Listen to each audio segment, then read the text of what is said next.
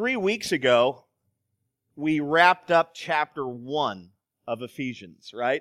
Uh, we've been studying the book of Ephesians together, and most of you have been here for that and are aware of that. But we did wrap up chapter one about three weeks ago. Uh, we were looking at Paul's prayer for the Ephesians, for the Ephesian believers, right? He prayed certain things for them that they would become illuminated with the knowledge of Christ through the work of the Holy Spirit. Um, and so we wrapped up chapter one with that. We spent, I don't know, a considerable amount of time in chapter one. I really enjoyed it. This morning we're going to be, uh, begin to take a look at chapter two, but we're going to uh, focus on verses one through 10. We're not going to cover 1 through 10 today. Uh, we're going to look really at verses 1 through 3, uh, but we're going to begin chapter 2 today. I've divided our actual focus section, verses 1 through 10 in four parts, maybe four sermons, Lord willing. Sometimes the Holy Spirit, well, in most cases, his plan is different than mine. So, um, but the way that I was looking at the passage, it looks like there's probably four messages here. Um, so we're going to look at verses 1 through 3, who we were. Okay, that'll be today. And then we're going to look at who we are. That's verses 4 through 5a. That'll be next week, Lord willing. Then we're going to look at how we've become who we are. That's 5b through 9. And then why we've become who we are, verse 10. So that's how we're breaking it down. It's kind of a focus on, on those things. So I, I think it's going to be really cool. I'd like to uh, read our main text for the morning and then pray, and then we'll get to work, okay? Here we go. Uh, pick it up at verse 1, chapter 2, verse 1. And you were dead.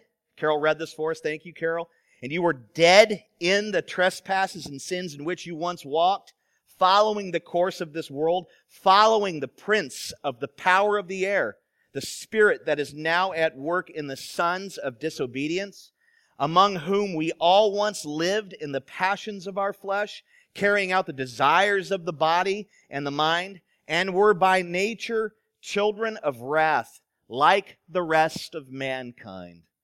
Father, we pray that this would not be just a sermon or just a, you know, just a, a couple of verses. Uh, we pray that the Holy Spirit would come and move in power as this stuff is focused on and studied and notes are taken. Uh, we, we do not want to just, we don't want to hear, uh, you know, just a, just a message or, uh, you know, some sort of illustration here or, or any of that stuff. We, we want to be impacted by the truth by the scripture. And so we pray that you would do that through the power of the Holy Spirit this morning. Um, I pray that lives would be changed today, that this would be a definitive moment for all of us today as we hear the truth and as the Holy Spirit works in our hearts. And so uh, that is our prayer for this morning. May we be focused, attentive, and may we be impacted by your word. And may you May you, Father, receive all the glory and honor and praise here. And we pray this in the name of Jesus Christ. Amen. All right, so turn back real quick to chapter 1, verses 22 to 23. Just pop back real quick. 22 and 23, it says, And he put all things, this is Paul talking here. He says, And he put all things under his feet, speaking of Christ, and gave him as head over all things to the church, which is his body, the fullness of him who fills all in all. Now, notice with me, okay, so that's where we were three weeks ago. Now, notice with me the first word of chapter 2, right? Verse 1. And, see that?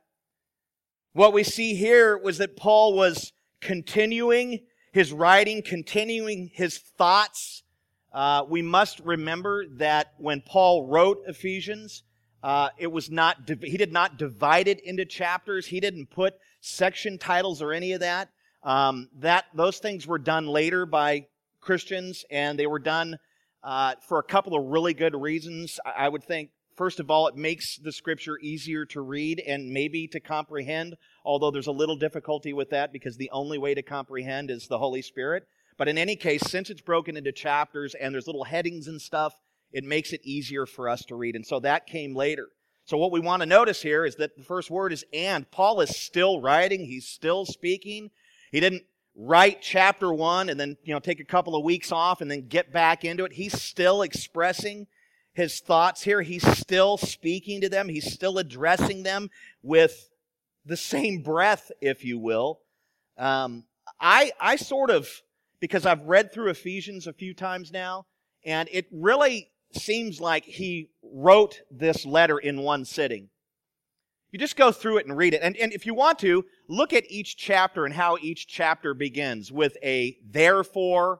There's a couple of them that begin with therefore. You know, the chapters are divided in the middle of him expressing thought, which means that he probably just, you know, and I don't know if he even wrote it with his own hand. He probably was in the Holy Spirit and reciting, and maybe somebody was, you know, a scribe was writing. I don't know how it went down, but for the most part, I believe he just, it was one shot.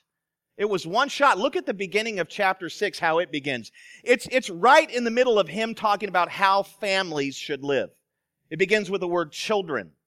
I mean, he's expressing thought here. So I think this was one continuous bit of literature, bit of scripture. He was doing that. Here we see he's continuing to speak. No pause, no break. He's rolling, he's going.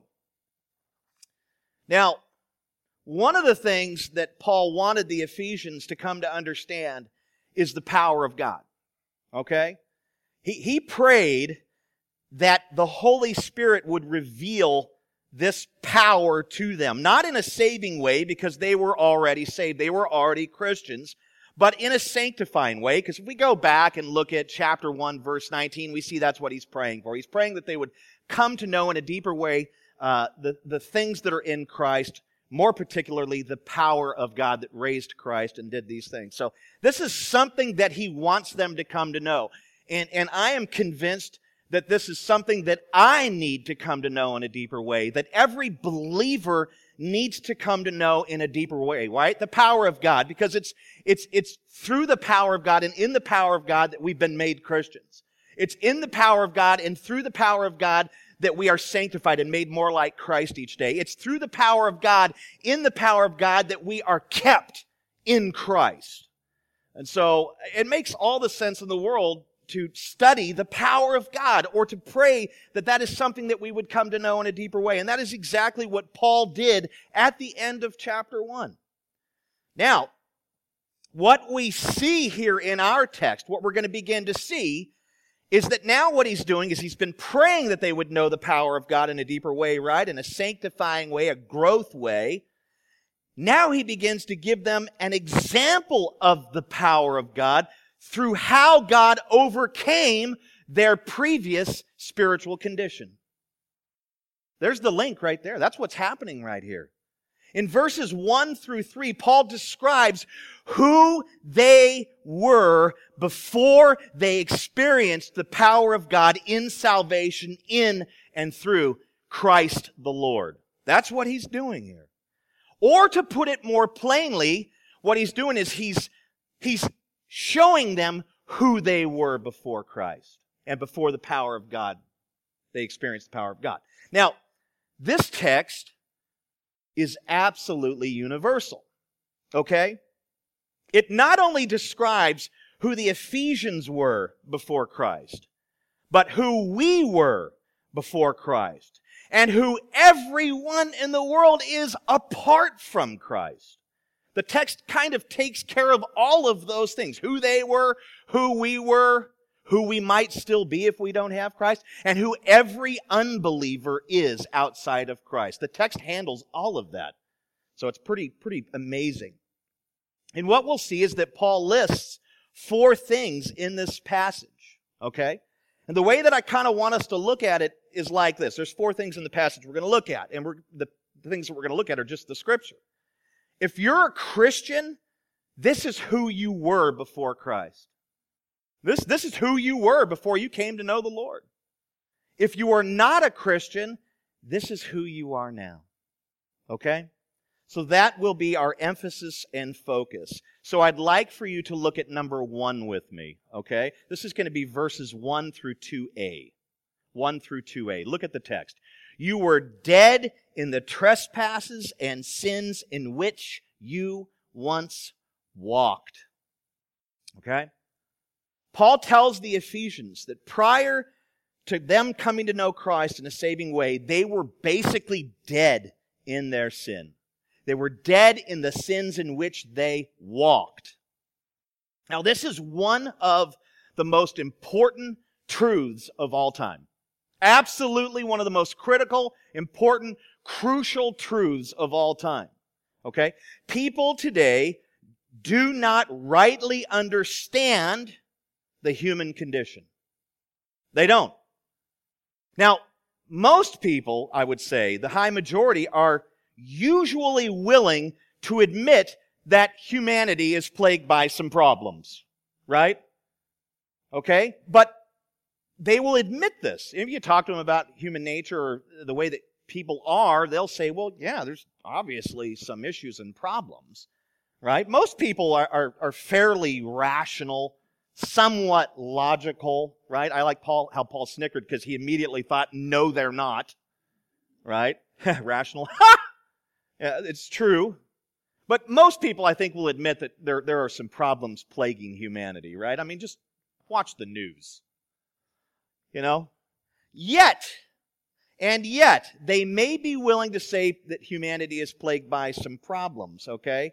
Uh, I, I think that most people will admit to that, but they are completely oblivious to the source of these problems. Absolutely blind, eh, just clueless.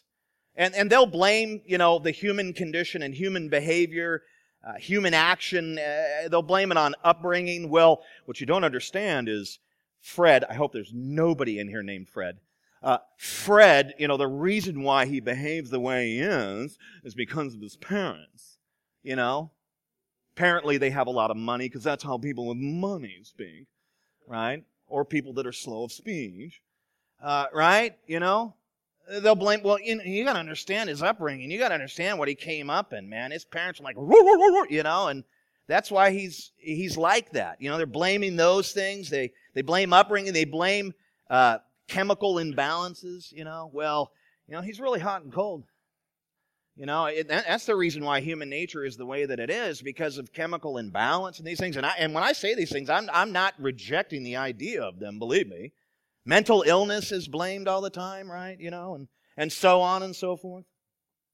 You know, and, and, and, and, and here's the thing is that, that people believe that people can be changed. Just absolutely. Like here, here's the antidote to the human condition, right? Which is mental illness. Whatever these things are, here's the antidote. Psychiatry, psychology, uh, rehabilitation, aka prison. I haven't met, and I've, I've met quite a few people who have been to prison. And I, I, none of them say, well, I tell you what, you know, that was the most rehabilitative thing I've ever been a part of. It was fantastic. I came, I went into it as this kind of guy and came out as, hey, I've got it together, you know? I, I, I, am not saying that there can't be rehabilitation kinds of qualities there, but it's prison, you know? I think it's do or die. It's survival you know? So uh, they'll say that medicine is, you know, right? We have a pill for everything today, right? You know, I've just been real tired lately. Take this. You know? What was it? You know? Crystal? Oh, great. You know? Next day, I need more. You know? There's a pill for everything. There's a drug for everything. You know, all of it, all of these things are meant to treat the human condition, right? Or whatever's plaguing a person. And yet, people do not understand the root of our problem as people, and that is sin. That's it. That's the baseline. That is the baseline. Sin is why we have violence. Sin is why we have murder. Sin is why we have war. Sin is why we have racism.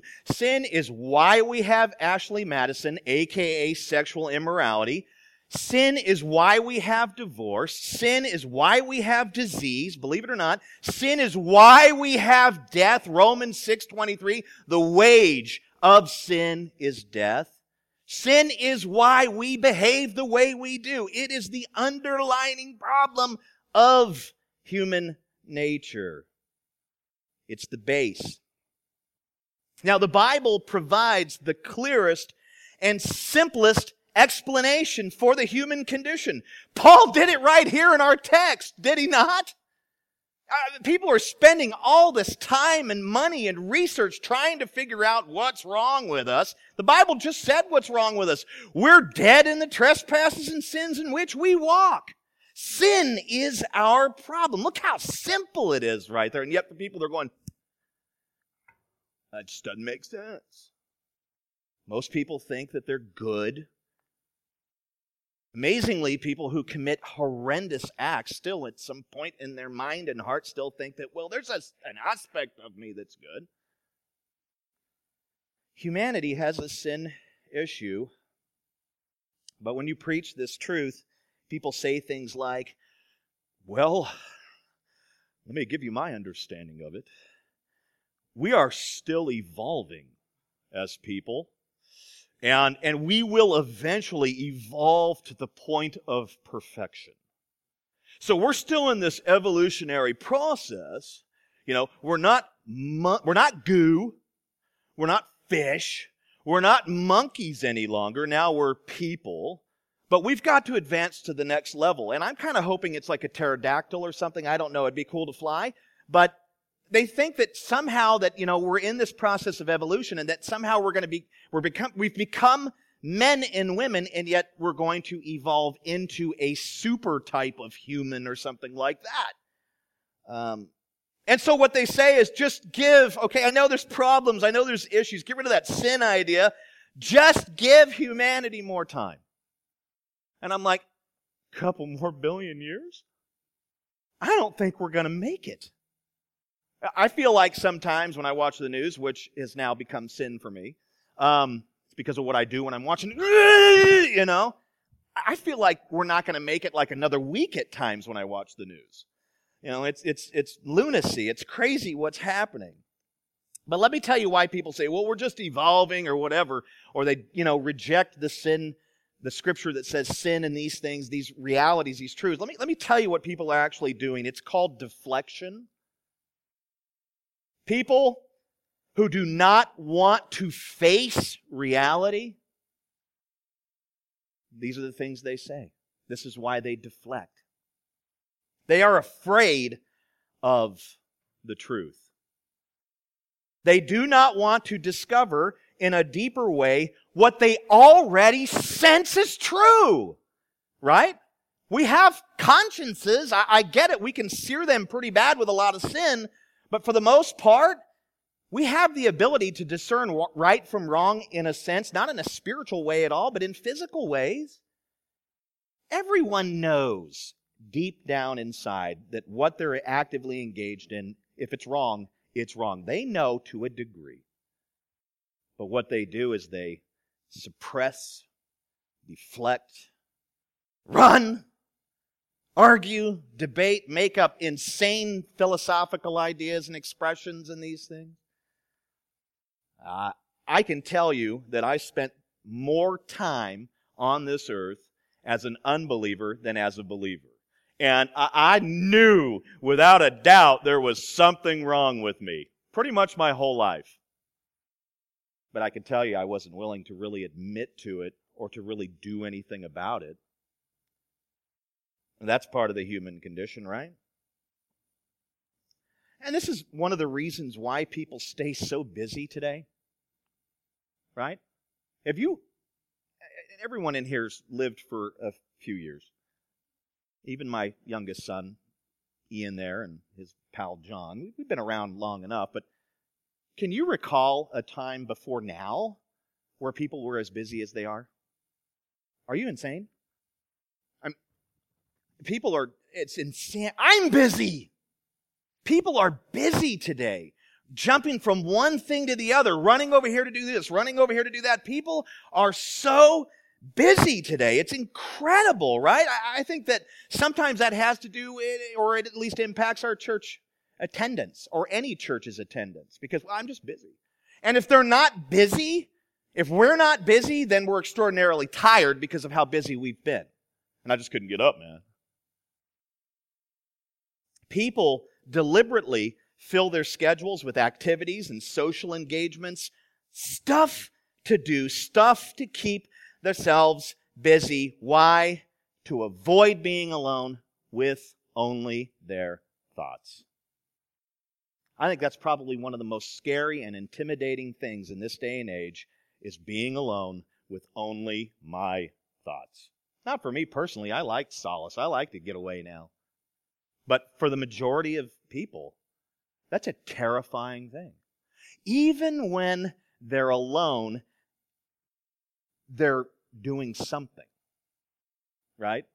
I, there's a reason why PlayStation 12s and Xbox Deluxe, these things sell the way they do. Video games, that's something that you can do when you're alone. That keeps you busy and engaged, right? I mean, pe- when people are alone, they're not even not busy. I mean, you know, I'm alone. This is busy. People can't even sit still for a minute. People are like children today. I think it has to do with not wanting there to be like a real sense of quiet and that now all they're left with are their thoughts. You know, I, I've been in the car stereo business for a lot of years, and that's what part of what I do to earn a living. And, you know, and people will come in and, oh, hi, you know, it's the desert. Oh, man, my stereo went out two weeks ago. I can't handle the commute anymore. Why? I just, no music. I just can't sit there with it being quiet. And then all I, you know, I can't sing. And so I just sit there and all I do, eh, eh, you know, they go on American Idol all the time, right? Uh, and, you know, I can't, I just can't do it. I need music. I can't be left to myself and to my thoughts and all this, you know. That, that's what they say. They come in, oh, whew, save me. And I'm like, for two ninety nine, I will. You know, I mean, it's, you know, Yes, I am your Messiah. Here's a pioneer. You know, they can't be alone. They can't. The commute, you know, I have to say, when I first became a Christian, I was uh, uh, commuting a little bit. I think I, I can't remember what I was doing, but there were there was a time where I was driving somewhere years ago, and and and I loved that time where I didn't have stuff on, and I could just, you know, I could just pray, you know, You know, no, I didn't close my eyes. You ever pray with your eyes open when you're driving? I do it all the time. I loved that time. But people, man, they are absolutely frightened of these things. They don't want to be alone. They don't want to be alone with their thoughts. They don't want to ponder the deeper things. Sin is not only one of the most important truths of all time because it's our foundation, it's our base. Now we can understand why we do what we do. We behave the way we behave. We think the way we think, right? It's not only one of the most important truths, right? Fundamental, foundational, but it's also one of the most misunderstood. Completely misunderstood by most. And not just by unbelievers, but especially by believers. The unbeliever, we get it. They, they, don't have the Holy Spirit, and, you know, why would they understand these spiritual things? We, we can't have that expectation for unbelievers, right? We pray for them, we encourage them. But boy, should we have this expectation for believers, right? But they're like, sometimes. They just don't understand sin. People are not merely infected by sin as if it were some sort of treatable virus or bacteria, the things you deal with in nursing, the medical field. Sin is not a disease, like I hear pastors say all the time. Because when I hear disease, I think of, okay, then there's some sort of a cure. And we know, in a spiritual sense, there is a cure in a way, but that's not what I mean. Sin is not a flu it's not a cancer. How many times have you heard said, well, sin is like a cancer, it just eats us up? Well, there's some truth to that in a sense, but let me tell you, let me assure you that it's broader and deeper and wider than disease. Sin has not made mankind sick. I've heard this. You know, mankind, our problem is sin, and we're all sick with sin, right? Let me tell you what sin has done. It has not made mankind sick. It has made mankind dead. We are dead in sin. That's what Paul is talking about here. It's not like, oh, sin. It's like we're, we're cold. We've got no life in us. It has not made mankind, humanity sick. It has made humanity dead. Sin has killed mankind. That is what Paul wrote here. He said, You were dead in the trespasses and sins. Let me tell you something. This is really interesting. Dead in the original language means dead. Light bulb.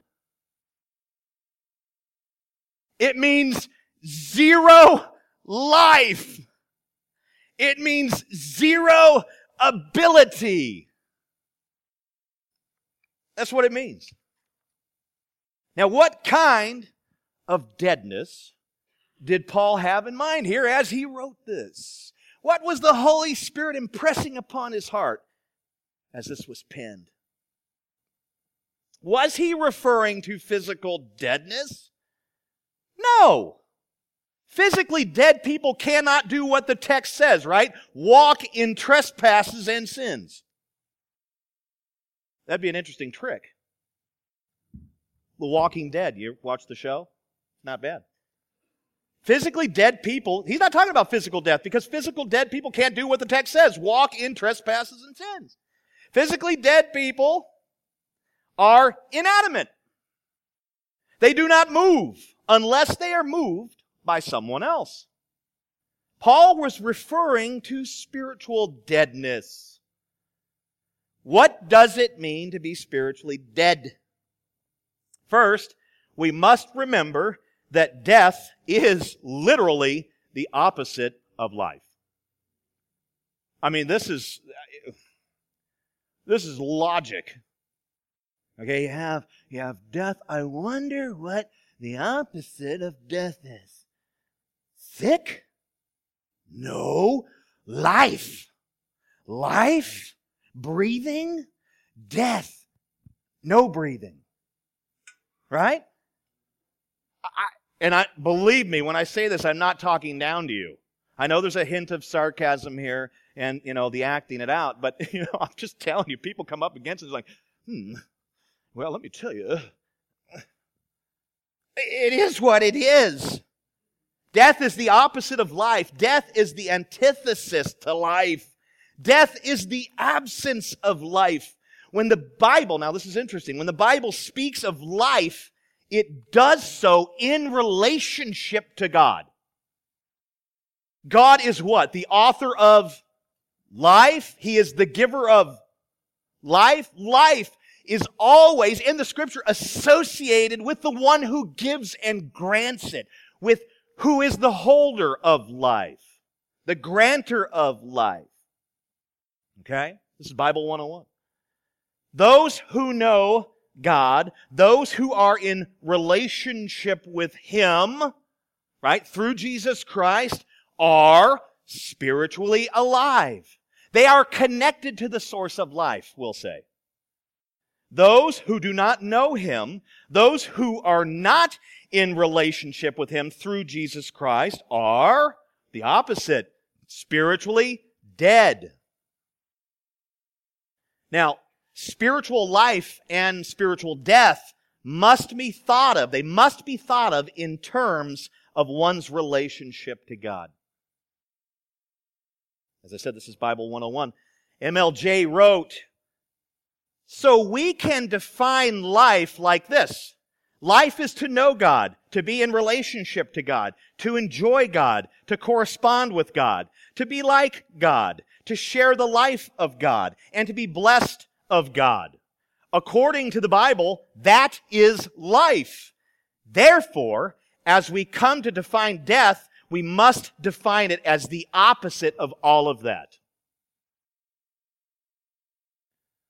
Now, there is a. I, I think we all get it, right? We're all tracking with each other. We're like, yeah, man, I'm hitting on all eight. right? We get it? Now, there is a faulty line of thinking which is very popular today that I feel that I must address. People say that we have the power or the ability to spiritually, like I'm talking about natural man, unsaved man, the guy who doesn't know Jesus, they say that people have the ability to spiritually or to incline themselves to God in a spiritual way on their own. That we can do this on our own or maybe with a little help from my friends. No, from the Holy Spirit. Now, here's a question I have for those who would say such a thing that, you know, that we just, the way that we are, I don't know God, but I can still bring myself before Him. I can incline myself to Him in a spiritual sense. Uh, my question to, to, to folks that think that way, and these are truths that I've wrestled through before, these are things that I still wrestle with at times. But here's the question How can a person who is spiritually dead incline him or herself to God who is spirit? I mean, we're talking about spiritual things here. How can a person who's spiritually dead incline themselves spiritually to a spiritual God or to God who is spirit? How can they do that on their own? Wouldn't that person need to be first brought to spiritual life before they could do that? Of course.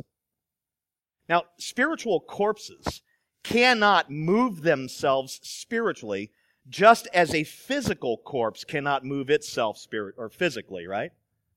Same thing, same parallel. In order for a physical corpse to be able to move itself physically, it must be brought to physical life.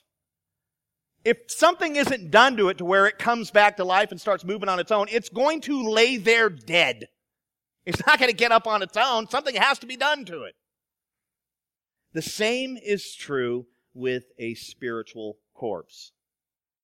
In order for a spiritual corpse to be able to move itself toward God spiritually, it must first be brought to spiritual life. And I'd like to submit to you that this idea of getting assisted, you know, we're spiritually dead, right? Getting a little assistance from the Holy Spirit, this is insanity.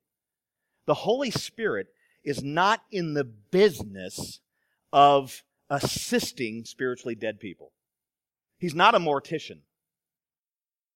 He doesn't take the spiritually dead corpse, slap some makeup on it, put some fine clothes on it, fold its hands like this. That person's still dead. So he's not a mortician. He is not in the business of assisting spiritually dead people. Now, some cite John 6 44. They say, they read this out loud maybe and they say, okay, listen, here's the, here's the text. No one can come to me, this is Jesus speaking, unless the Father who sent me draws them, and I will raise him up on the last day. They say draws is a form of assistance where the Holy Spirit gently leads us toward God without violating our free will. Now, there are several problems with this interpretation. First, draws is a really, really cool word. It's helkuo in Greek, and it reminds me of Hercule Poirot. I love that show. You ever watch The Mystery Guy, Hercule Poirot, Agatha Christie? My wife and I are the only geniuses in the room. It, literally, that's how it's pronounced. Helkuo. And what it means, listen to what it means. And I, I, I, challenge you, go get a court concordance, go do something, go look at, go look at draws on your own. Don't, don't take my word for it. Go look at it in the original language on your own. Here's what it means. To pull in, to drag, to lead by force. Think of a word picture. Think of a drowning man being thrown a life rope and then pulled into a boat. Helkuo does not denote subtlety or gentle assistance at all in any sense. At all. It has to do with rescue. Okay? So first of all, draws doesn't mean little help. It means divine intervention, rescue, drag, pulling out of something, pulling out of death into life is what it means. Second, if a man is totally corrupted by sin, how can his will be free to choose God? The will exists in the mind. The role of the will is to carry out and serve the desires of the mind. That's literally the function of the will. It is to carry out and execute the desires of the mind. That which the mind desires and wants and values, the will is there to make those things happen, to affirm them and to pursue them. That's the purpose of the will. The will is only free to the extent that the mind is free. In other words, the mind establishes the parameters for the will. Whatever the mind is capable of doing, the will can only go as far as the mind allows it to go. If the mind is bound by something and limited, then the will is also bound and limited. The will cannot usurp, it cannot bypass, it cannot go around the mind because it exists in the mind and it is there to serve the mind. So is our will free to choose? You better believe it. It is free to choose that which the mind values and desires. If the mind values and desires worldly and carnal things, then the will will pursue worldly and carnal things. If the mind desires spiritual and righteous things, then the will will pursue spiritual and righteous things. What we see in the text is that the non-Christian is spiritually dead in sin, which means that his mind and will are bound and limited by that default mode by sin.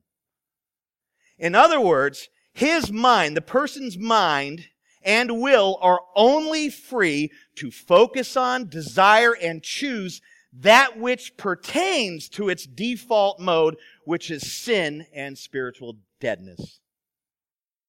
This is why, absolutely why, the Bible says or calls unbelievers slaves to sin. Romans 8 or Romans 6:20, John 8:34.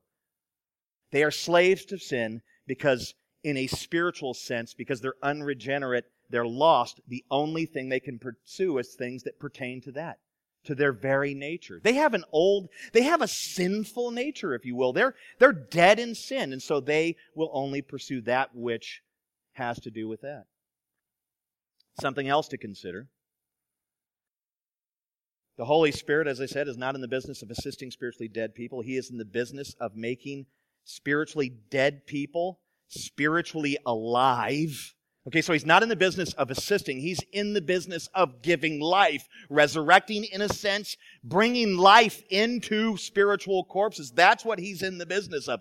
He is in the business of supernatural intervention, supernatural rescue. What? Helkuo? He does this by entering the spiritually dead person and regenerating their heart. The prophet Ezekiel described this in Ezekiel 36, 26. God said, I will give you a new heart and put a new spirit in you. I will remove from you your heart of stone and give you a heart of flesh. Now, after regenerating the heart, he, the Holy Spirit, illuminates that person with the truth of God and the gospel, and he implants, he imparts the gifts of faith and repentance, which the recipient absolutely embraces without hesitation and begins to exercise immediately. And you got to understand, all of this stuff happens so quickly. It's really hard to figure out the order because it's like bam, bam, bam, bam, bam. Now, this is the moment when the regeneration happens and the faith and, and the repentance are giving and the person begins to respond. This is that moment when that person, for the first time ever, in a spiritual way, inclines themselves to God. It does not happen before. They can believe in various forms of God. They can believe in these things. They can adhere to religion and spend a lifetime in religion. I'm not saying they can't be religious. But they can never, according to Scripture, incline themselves to God before, in the right way, the true God, the one and true God, the triune God. They cannot make a move toward Him until this work happens. Nothing happens prior to the Holy Spirit's supernatural work. If you remove the Spirit's presence and work from a spiritually dead person, he or she will remain spiritually dead and spiritually immobile. They will continue on in what MLJ Martin Lloyd Jones calls a living death. Because we know that unbelievers live physically, but they are dead as a doornail spiritually. They are like the walking dead in a spiritual sense. Verses 1 and 2a also point to repentance. Notice how Paul wrote, in which you once walked. In which you once walked. Prior to Christ, the Ephesians walked, past tense, in trespasses and sins. But after coming to know Christ in a saving way, they began to turn away from those trespasses and sins and to walk in righteousness. Repentance does not mean sinlessness or perfection. It means to love Christ and to hate sin. That's my $1.99 interpretation or, or definition for you. If you are a Christian, repentance will be present in your life. You will love Christ and you will hate sin, especially your own. You will war against sin. You will battle your flesh. You will fight temptation and the devil. You will confess your sins before God and others. That is repentance, friends. Those who rail against repentance also tout, you know, this idea of unconditional love, right? You know, that that God just accepts sinners just as they are because he loves unconditionally. Like there's no requisite, there's nothing that we are to do in this scenario at all. God accepts sinners just as they are because he loves unconditionally. Really? He doesn't expect people to repent and turn away from their idols and sin? Didn't Jesus tell the woman caught in the act of adultery, go and sin no more? You see, this line of thinking that repentance isn't part of the whole scheme of things, part of God's design, is what Bonhoeffer called cheap grace. Oh, he just loves us. I see this all the time on Facebook with Christians. This all this unconditional love. Just come to him as you are, and there's nothing, there's nothing required of you. And, and every time I read these things, I'm reminded of take up your cross, die to self. All the prophets and apostles and even Jesus preached repentance, which is a condition. So don't make the mistake of following that lie. Repentance and the gospel go together. Now, if you are a Christian, your past mode of operation was walking in trespasses and sins without a care or concern about God. That is who we were but we've become new creations. And now we walk in repentance and we care about God and we are concerned about His name and His glory. Amen. Prior to Christ, the Ephesians were dead in the trespasses and sins they once walked. And guess what? So were we. Look at number two with me. Following the course of this world. That's 2b, verse 2b. Prior to Christ, the Ephesians also followed the course of this world. What does it mean to follow the course of this world? What is the world in a biblical sense? What does he mean? Well, I'm going to quote Martin Lloyd Jones again because he, what he wrote is great and it's a little long, but I know it's well worth our time because it's really good. Here's what he said It is the outlook, he's describing the world. It is the outlook and the mentality and the organization of life apart from God.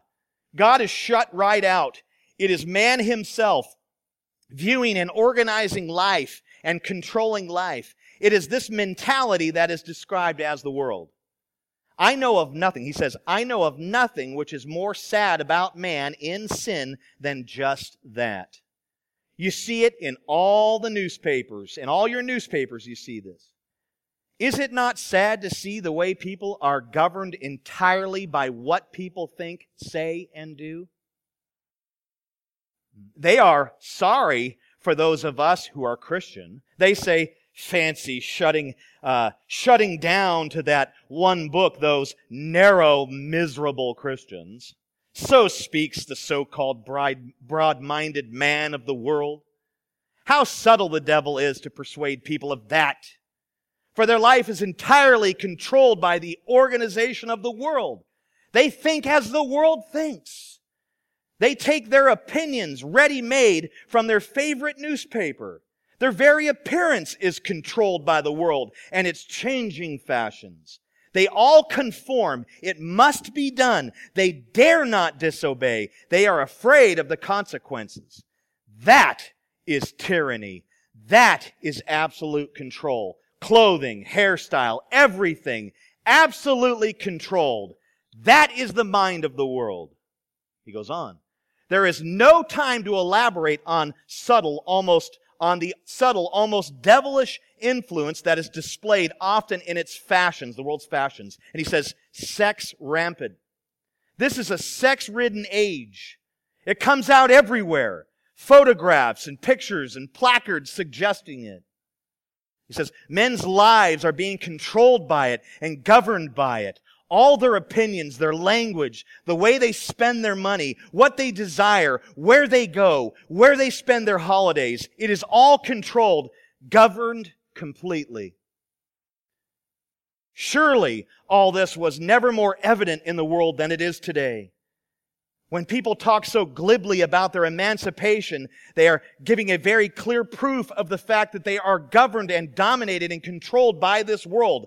The mind of the world, the age of propaganda, the age of advertising, the mass mind, the mass man, the mass individual without knowing it.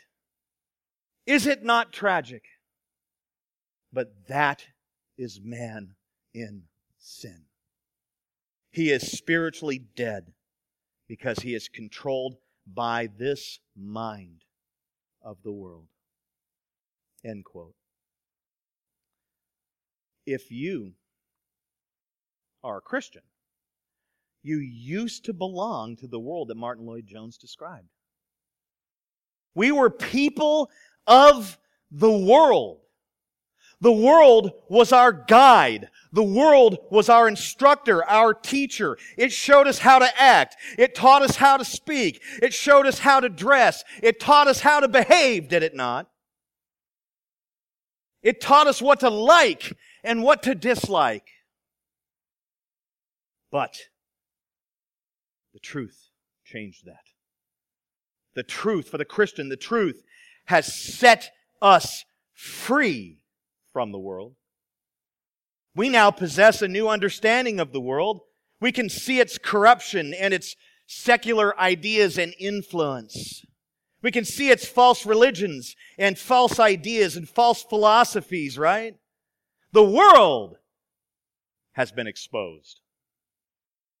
But to the spiritually dead person, the world is God with a little g.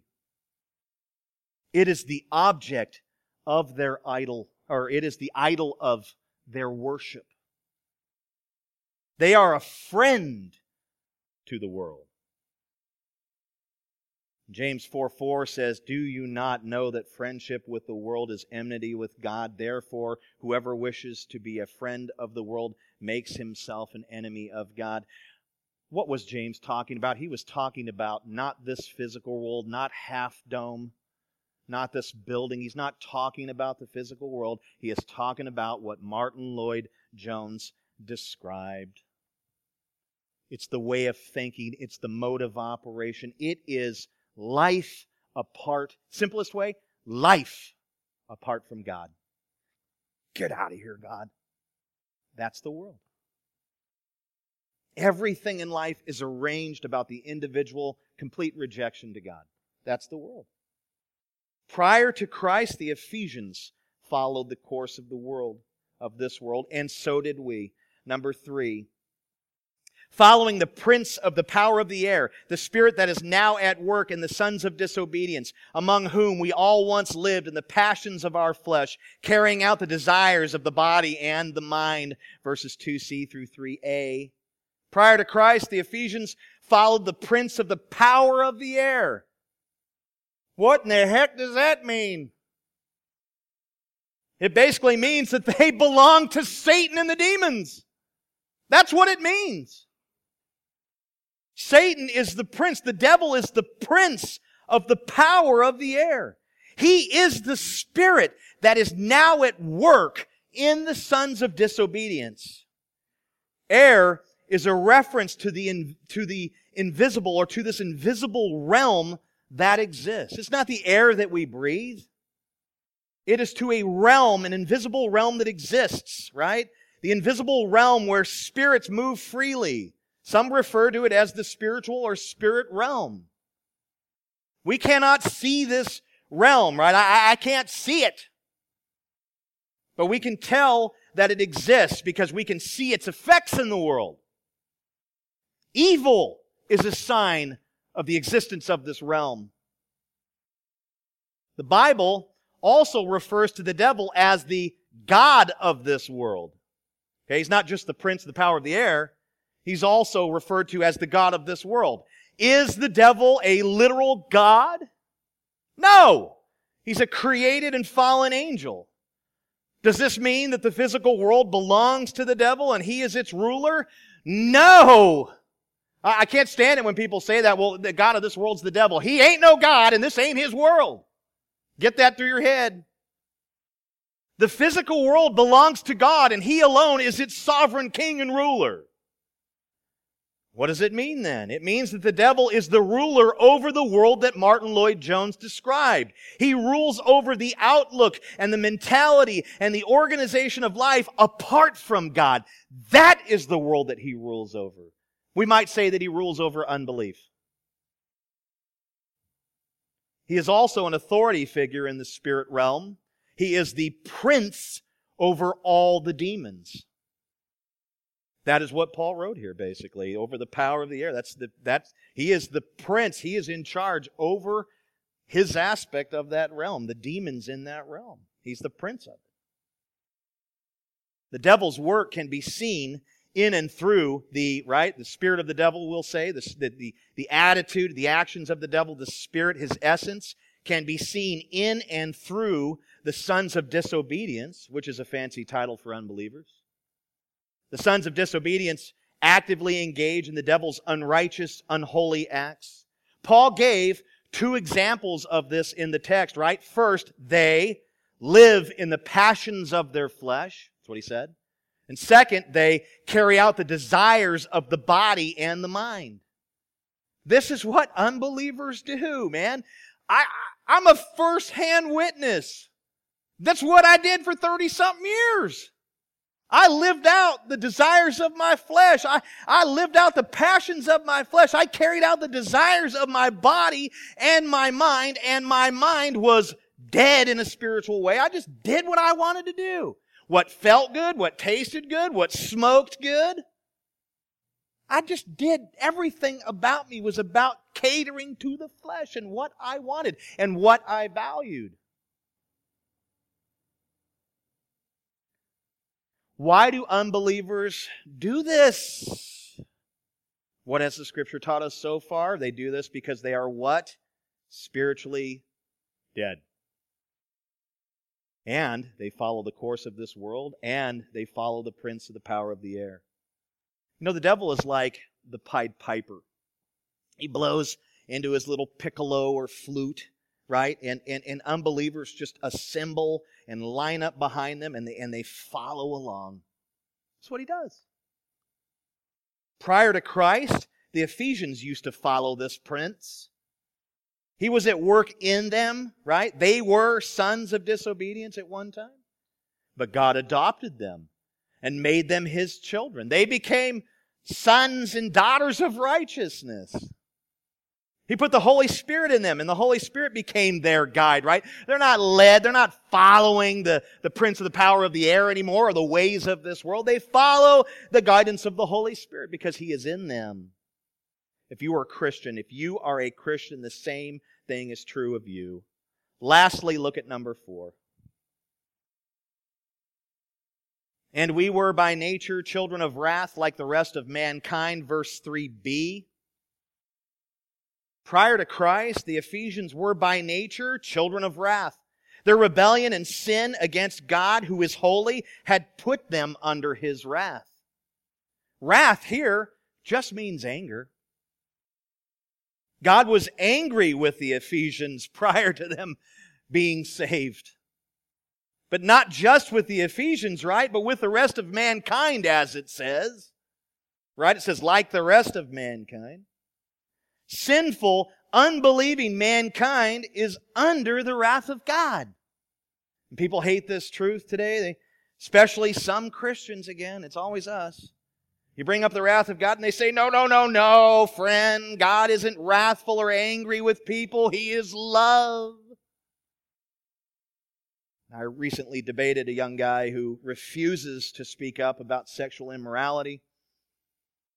We were having a conversation about gay marriage, and and he refuses to, to even really talk about the subject. He will not address it with people. He says he's a Christian. He, he won't touch the subject or challenge anyone or say anyone or encourage anyone or preach any or speak any truth, gossip any truth to anyone because in regards to that subject, he, he believes doing so would be unloving and unchristlike. Now, I, I will admit that there is a wrong way to go about this subject. And I'm the captain of the wrong way team at times. I will tell you, we should avoid meanness and anger when addressing people about these things, no doubt.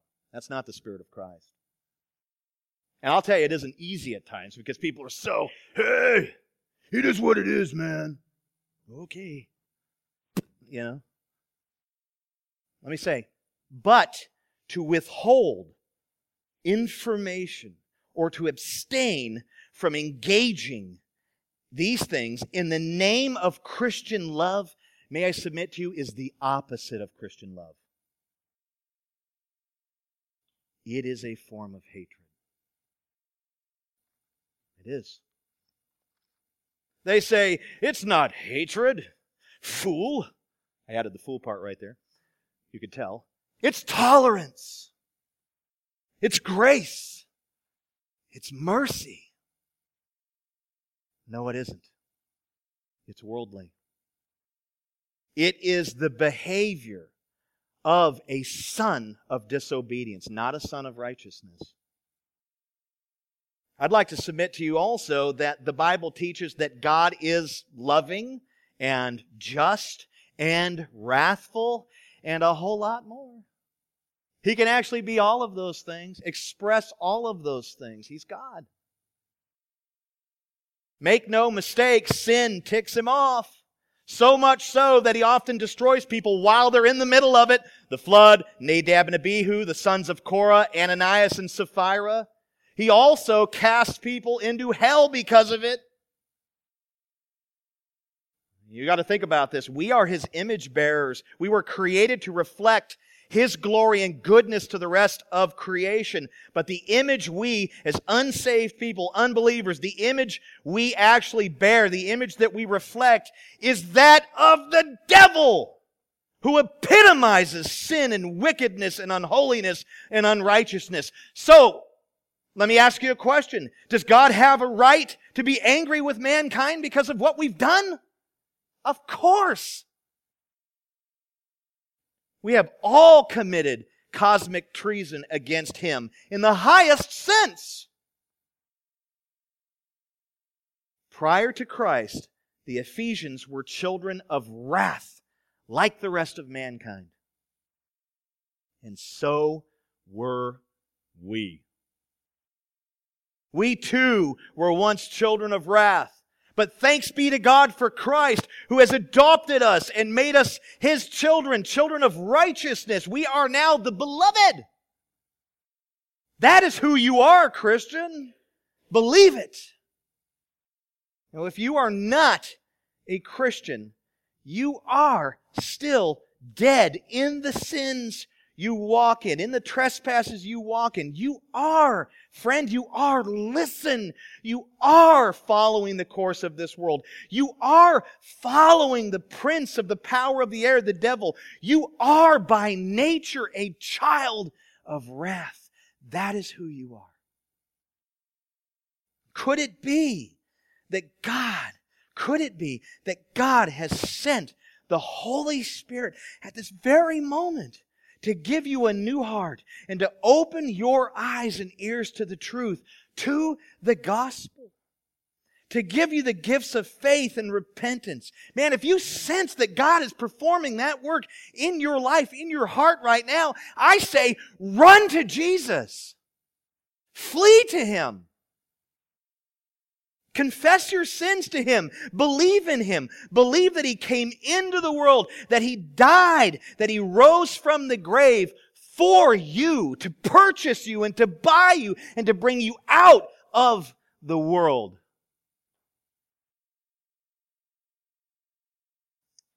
Closing thought.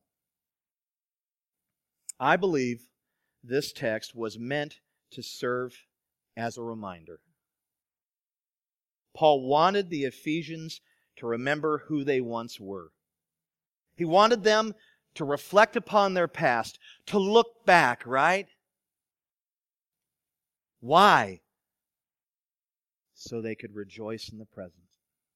So they could rejoice in the present. When we look back, we can see where we were years ago. Lost, a son or daughter of disobedience, a child of wrath, dead in the trespasses and sins we once walked. Maybe a babe in Christ, you know. I remember being a babe in Christ. I was a fiery preacher back then. Hey, buddy, you're going to hell. You need Jesus. That was my line. they'd be like, and you're an idiot. I'd be like, okay. My wife remembers when I first got saved and started preaching the gospel and how you know, I started firestorms in my own family because because of my approach to it. And sometimes I don't think it was my approach to it, it was just that people don't want to hear it.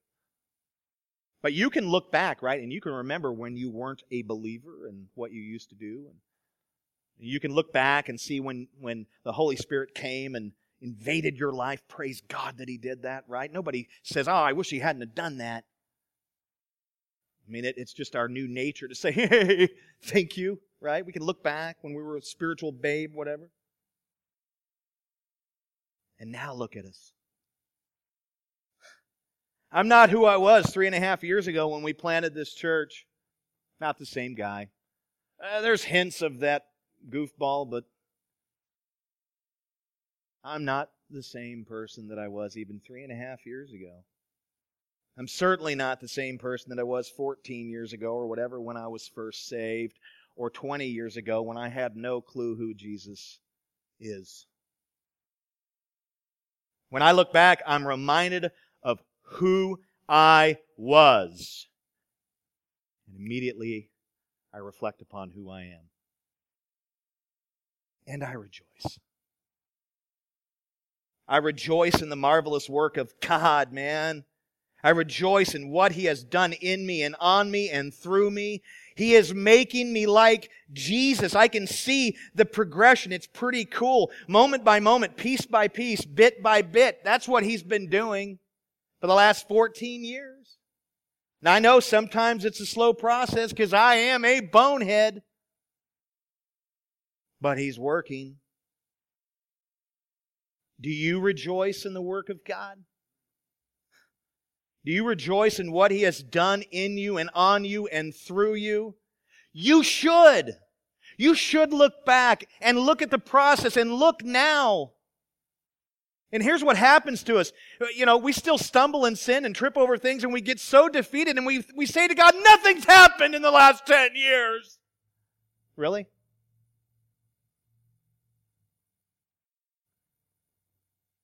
That's the work of the devil. Just to keep us, you know, in the, in the thought of sin and how terrible we are and, and the slightest things and the terrible things and God doesn't love us and we haven't grown and all of that. that that's part of the, the prince of the power of the air. That's part of his message to us. Don't believe it.